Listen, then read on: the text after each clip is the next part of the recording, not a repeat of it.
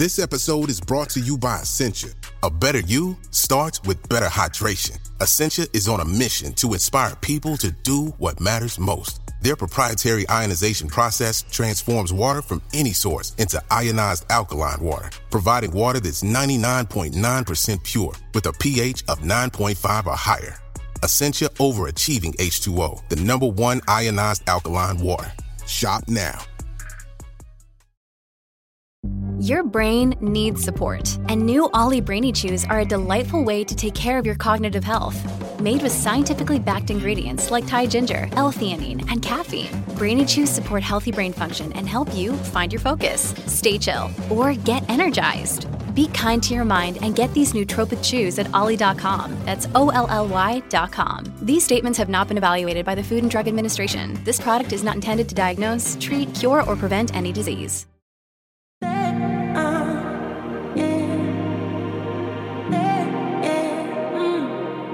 Hello, it's Lee Salisbury here. Welcome to Season 6 of the behind-the-scenes television and music podcast, Soap from the Box. Episode 1 is out right now with Matthew James Bailey, who plays Ethan in Hollyoaks. It's got the national press talking. It's worth a listen. All I'm saying is cucumber and nervous, and you need to listen to find out more. It's Friday, it's the weekend, it's time, seeing as it's week 1, for an extra special bonus episode. Enjoy. My guest today has many a string to his bow. He has been a professional footballer, one of the biggest reality stars the country's seen, a presenter, football pundit, radio DJ, and appeared on some of our biggest shows, including I'm a Celebrity and Strictly Come Dancing. All of that, and he's always stayed in perfect shape, being a fitness entrepreneur. Not jealous at all. It's a pleasure to welcome Mark Wright to the show. Hello, Mark. Hello, mate. How are you? I'm good. How are you? Yeah, very good. Thank you. Good. So you're here to get us fit for the winter with help from GetPro, which we are going to talk about. But let's rewind firstly to football. Your career started, you had youth career at West Ham, Arsenal, Spurs, and then you played for Crawley Town, I believe, which is near where I come from in Uckfield. Kind of, how was that as a start? That was the dream, was it, at the beginning, just to do football? Yeah, that's sort of how it started. It's all I wanted to be when I was growing up as a kid, be a footballer. Then it sort of disappeared from me when I was about 20 through injury and just being undedicated and stuff. And then I fell into the television side of things. Yeah, and when that happened, I mean, The Only Way Is Essex, people listening, obviously, massive fans of the show. But, I mean, it was one of the original reality. It was the original reality show. I don't know whether anyone knew it was going to work. So it wasn't like you were entering knowing it was big. I mean, what was it like that time? It must have been mad when it did become so massive. It was mental because none of us had a Scooby-Doo that it was going to be any kind of... big or what, we just didn't know what was happening. It was, you know, it was being put on at 10 o'clock on ITV2. That meant nothing to me. I didn't really watch telly at the time. Yeah. I was just doing it literally to get my club promoting business and my bar on telly and help that be promoted. I had no idea whatsoever what was going to come next.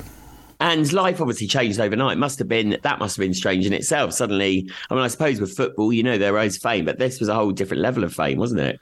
Oh yeah, it literally changed overnight. It was madness, but at the same time, it was pretty cool. And have you still got the bars and stuff? Did you keep all those? No. That all went. I was too busy with once. Yeah, no time to run a bar as well. Yeah.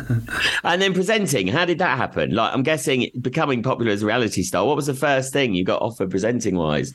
Take Me Out the Gossip on ITV2. It was the spin-off. Oh, yeah, and that was live, wasn't it? No, it wasn't live. No. Oh, okay.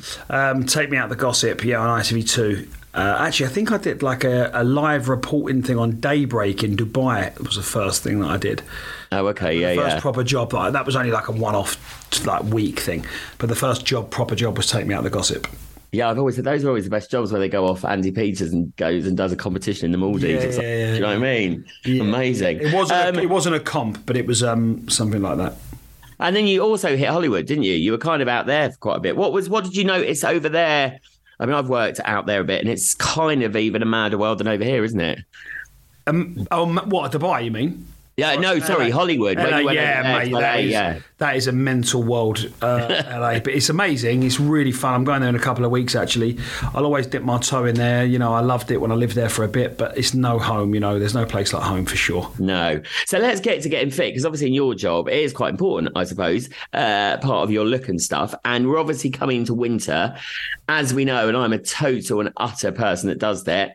October hits and people kind of just want to start hibernating the dark nights. I mean, how do you not hit the snooze button in the mornings? I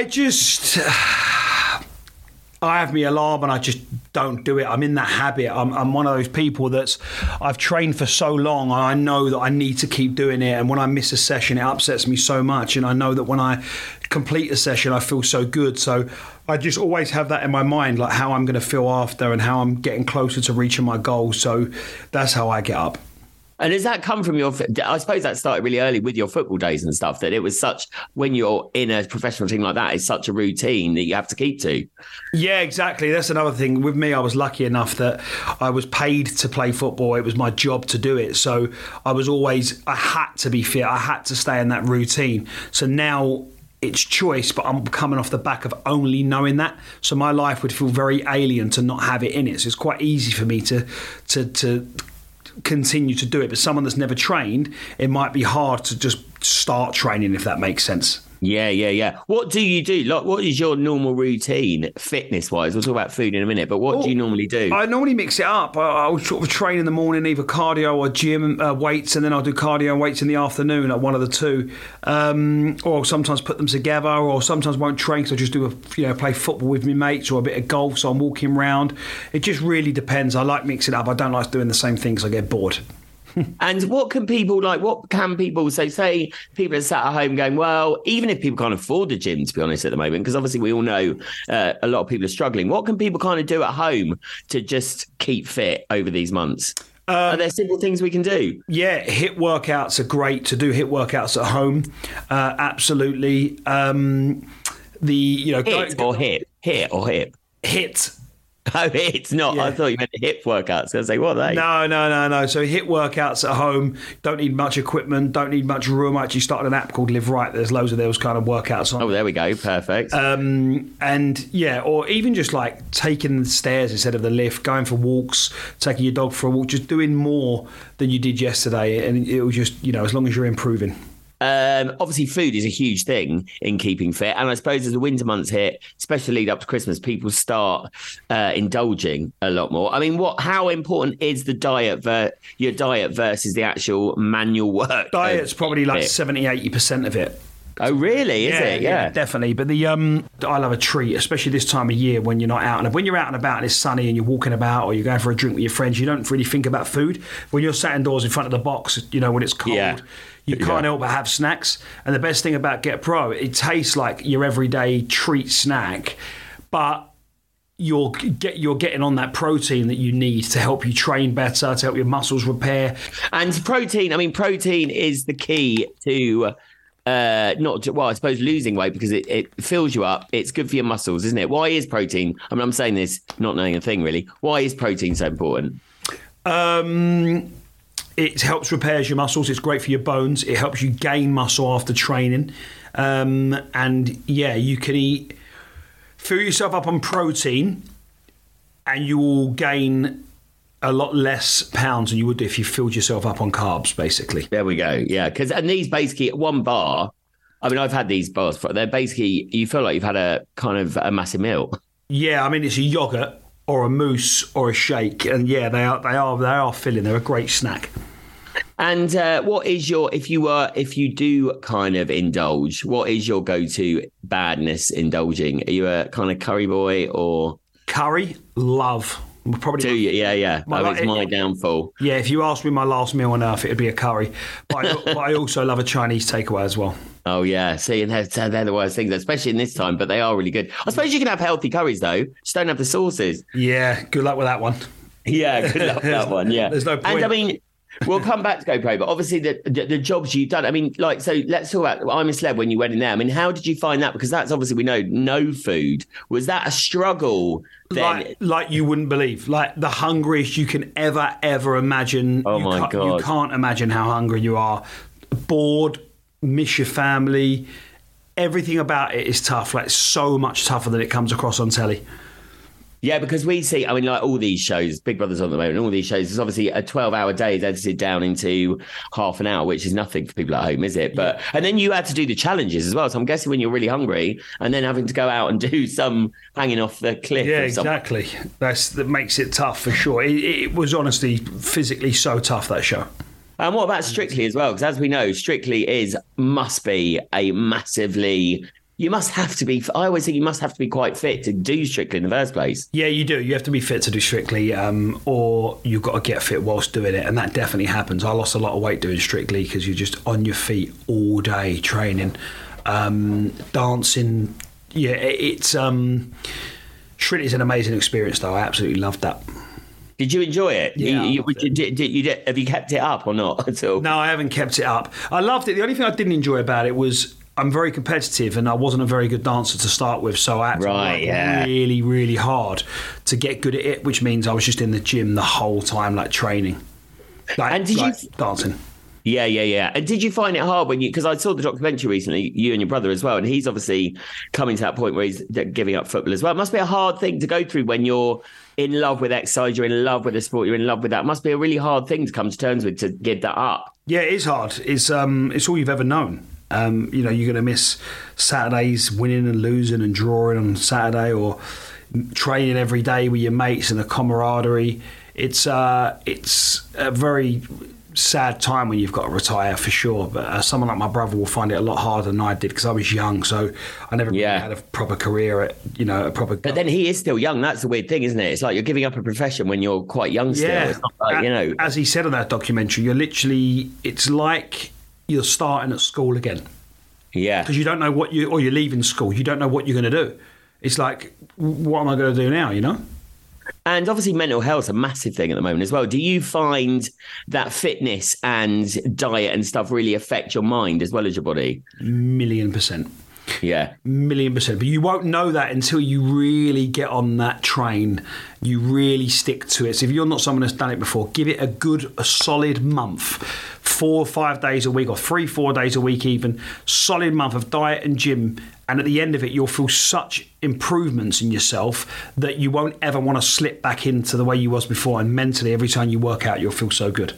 Yeah, I think that's the thing. I think a lot of people start... especially, I mean, we're coming up to the winter months. A lot of people will do this in the new year, but a lot of people start and expect massive results within like 3 or 4 days. And that doesn't happen, does it? Of course it doesn't. No. Yeah, the reverse happens, actually. You probably feel a bit lethargic and stuff when you suddenly change your diet and your body. Exactly that. But after about a month, you're in.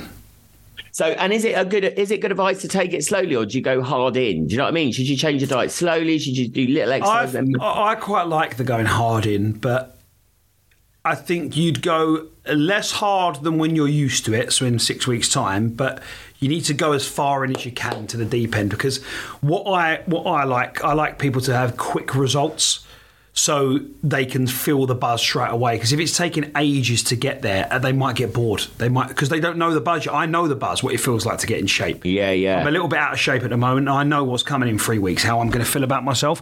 Someone that doesn't know that, they don't know to stick by it. And if it's taking too long, they'll be like, oh, sod this, it's taking too long, I can't be bothered. Yeah. I suppose it's like any job, you know that. And let's talk about radio as well, because radio's become a massive thing in your life. You've obviously done quite a lot, but you're still on Heart. I love talking to people on the radio. You play really good music. That must be really good, because you're a DJ as well. You do DJ sets, don't you? Yeah, I do DJ sets. I love my music, and I love being on Heart. Absolutely love it. The listeners that we have, obviously it's the feel good station is our slogan. You know, and feel good music's what we play, and feel good listeners is what we have. It's just, everyone's just so upbeat, getting people ready for a Saturday night. It's just a great feeling. And music links with fitness as well, because obviously music is... What's your go-to playlist for running or when you're working out?